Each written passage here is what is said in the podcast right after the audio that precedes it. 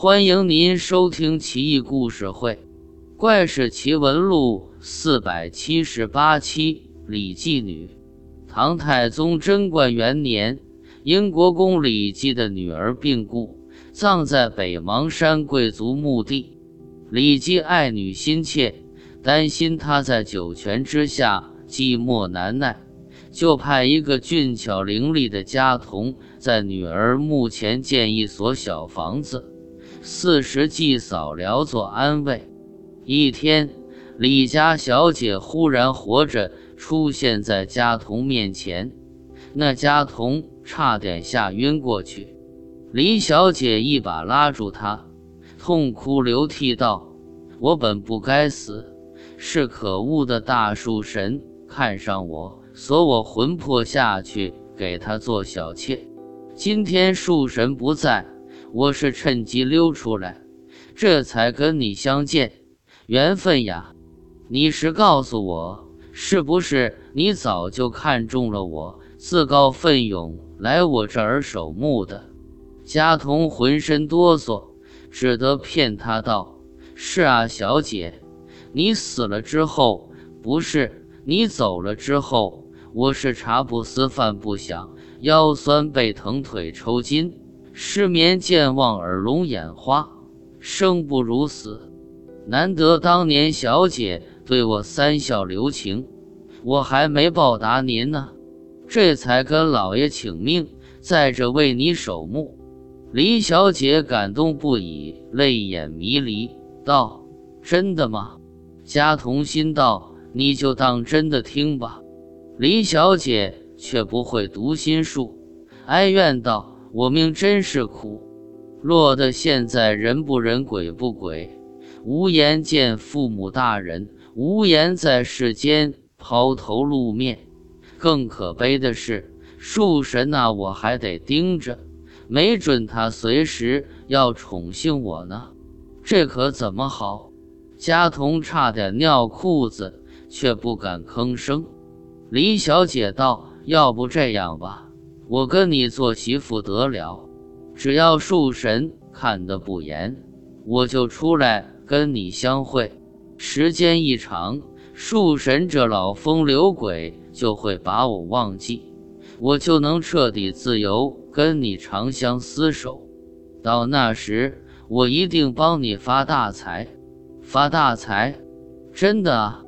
一听发财。”家童激动不已，也就不害怕，当即答应。自此，李小姐常来跟家童私会，或者晚来早走，或者早来西去，一来二去，二人如胶似漆，亲密无间。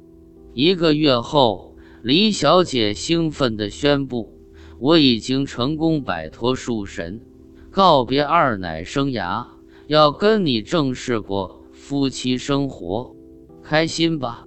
家童连连点头，问道：“那黄金呢？”哦，你不说我都忘了。这是五十两黄金，拿到街上卖了，买些好玩意吧。李小姐从怀里掏出金子来，不屑地扔在地上。家童捧着黄金。眼睛射出的光芒，甚至盖住了熠熠闪光的金子。他拿了其中几两黄金，来到集市上卖，被巡捕捉拿，说这金锭刻着姓名，是昨晚一富户家丢失的。家童连连喊冤，还没挨打就全招了。巡捕怒了，说道。你竟敢污蔑英国公的千金小姐，活得不耐烦了！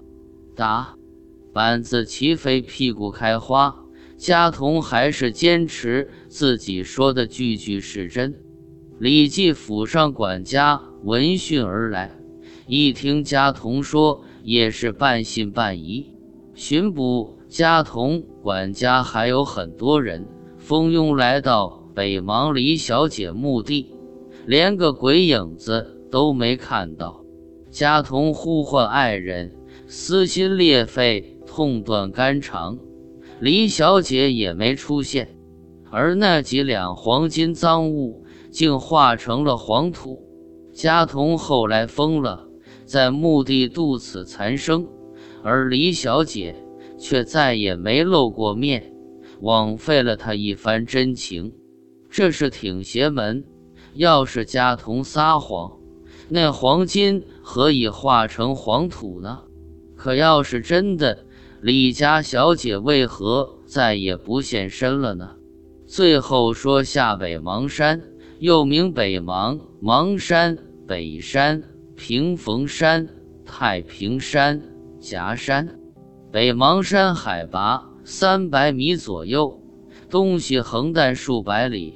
位于河南省洛阳市北黄河南岸，是秦岭山脉的余脉，萧山之脉。主峰翠云峰，峰上树木郁郁葱葱，苍翠若云，故称翠云峰。